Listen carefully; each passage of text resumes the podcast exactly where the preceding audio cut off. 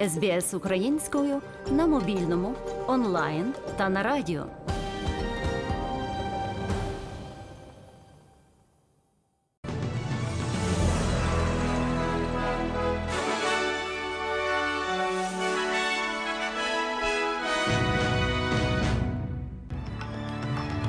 Найголовніше на цю годину. У Мюнхені триває безпекова конференція, центральною темою якої є Україна. Уряд Австралії перегляне норму щодо двотижневого обмеження на роботу для іноземних студентів. У Дарвіні сьогодні пройдуть пам'ятні заходи з нагоди 81-ї річниці бомбардування міста. У Туреччині з-під завалів вдалося врятувати ще кількох осіб. Екс-футболіста Челсі Ацу знайдено мертвим під завалами у Туреччині.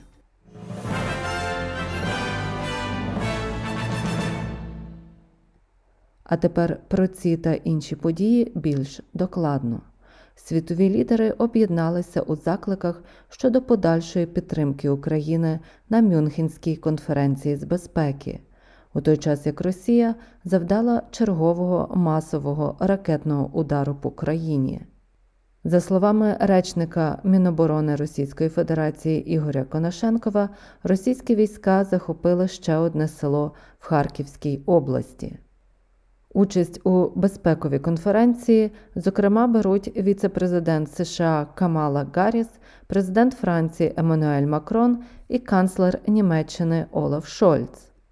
У своєму відеозверненні президент України Володимир Зеленський закликав Захід до швидких та рішучих дій, які є життєво важливими. The longer the talks about the Через затягування розмов про розширення Європейського союзу Кремлю вдалося завдати багато руйнувань сірій зоні між Європейським Союзом і Росією.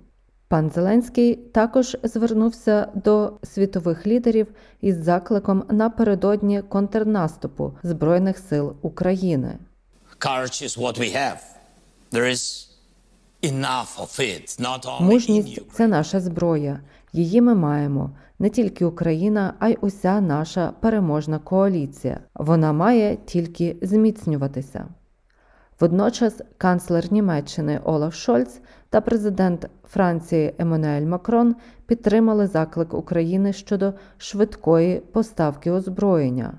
Канцлер Німеччини Шольц підкреслив важливість співпраці у такій ситуації. Ми зібралися разом у час, коли Росія вторглася в Україну, почала жахливу жорстоку війну, і всі ми останні кілька тижнів, місяців робили багато для того, щоб Україна могла захистити себе, щоб вона могла захистити свій суверенітет і цілісність. Канцлер Німеччини заявив, що країна незабаром відправить перші танки Лепард в Україну після того, як Німеччину критикували за нерішучість надавати Україні озброєння. Також німецький лідер зазначив, що разом із польським та французьким колегою провів тристоронню зустріч, на якій обговорили питання оборонної стратегії Європи. Ми працюємо разом над фінансовими питаннями та оборонною промисловістю, тому що наше завдання захистити Європу в рамках європейської оборонної стратегії. Це складова, що не конкурує, а робить внесок в сили НАТО. І ми показали це нашими потужними спільними інвестиціями для зміцнення східного флангу нашого альянсу. Прем'єр-міністр Великої Британії Ріші Сунак та інші західні лідери закликали створити єдиний фронт проти Росії, щоб припинити війну в Україні. Британський лідер заявив, що продовжить підтримувати союзників, якщо вони вирішать негайно відправити винищувачі в Україну. Щоб виграти війну, Україні потрібно більше артилерії, бронетехніки та протиповітряної оборони. Також настав час подвоїти нашу військову підтримку. Коли Путін почав цю війну, він розраховував на нашу нерішучість. Навіть зараз він робить ставку, що ми здамося, але ми довели, що він не правий, і тоді і ми доведемо, що він не правий зараз. Вперше за десятиліття російських лідерів не запросили на конференцію.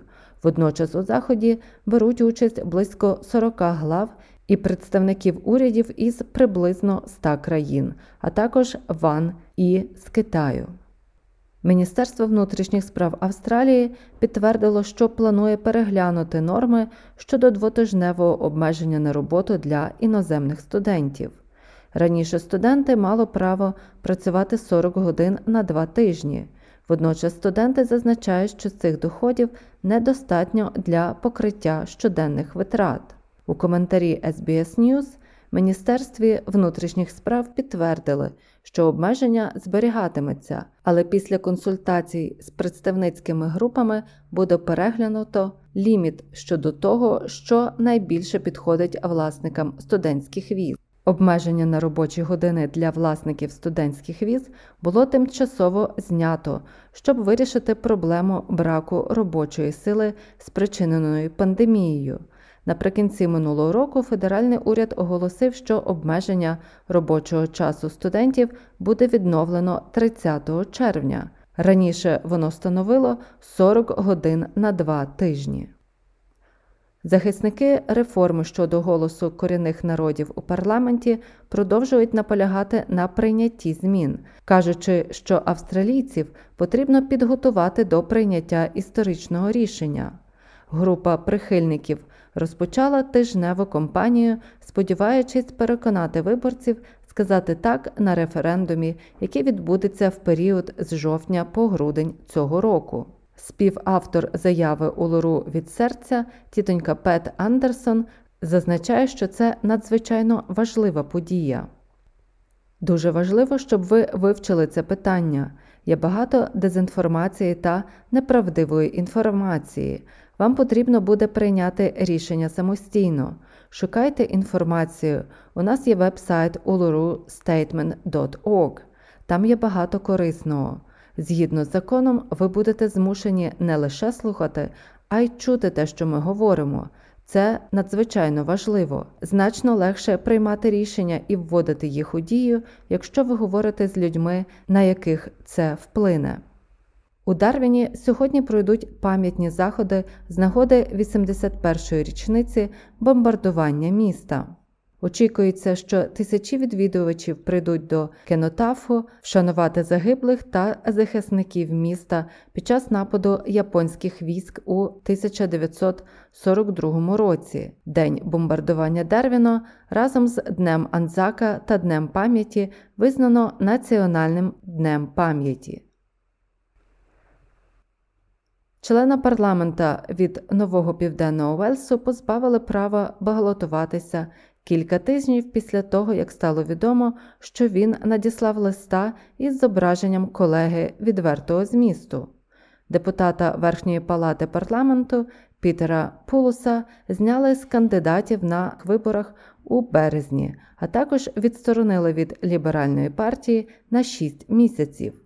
Раніше було встановлено, що 5 років тому він надсилав електронною поштою відверті зображення суперниці. Прем'єр-міністр Домінік Перотей зазначив, що він закликав партію до рішучих дій після скандалу, незважаючи на те, що раніше виступав на захист пана Пулоса.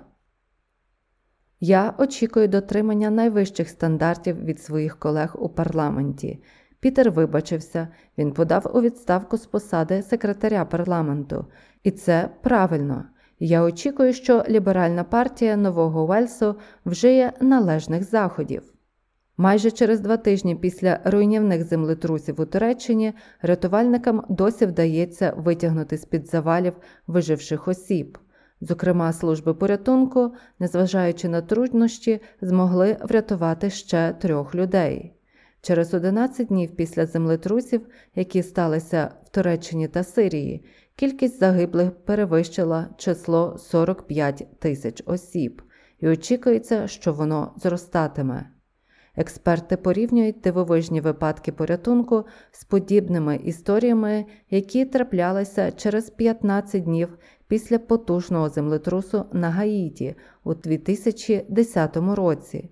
Даючи надію, що вдасться знайти більше людей. Незважаючи на те, що багато міжнародних команд рятувальників покинули зони лиха, і життя деяких людей, наче повертається до нормального, багато жителів кажуть, що ще травмовані цим досвідом.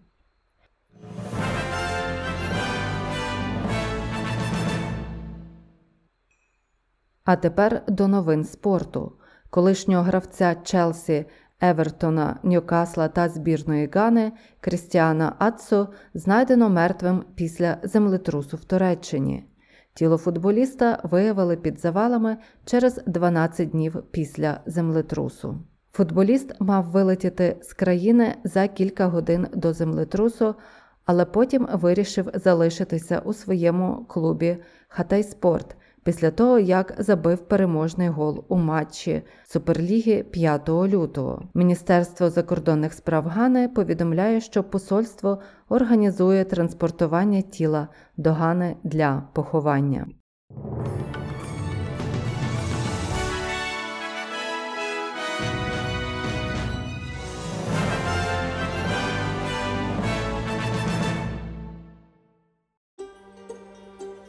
СБС українською ділиться історіями далі на сторінці Фейсбуку.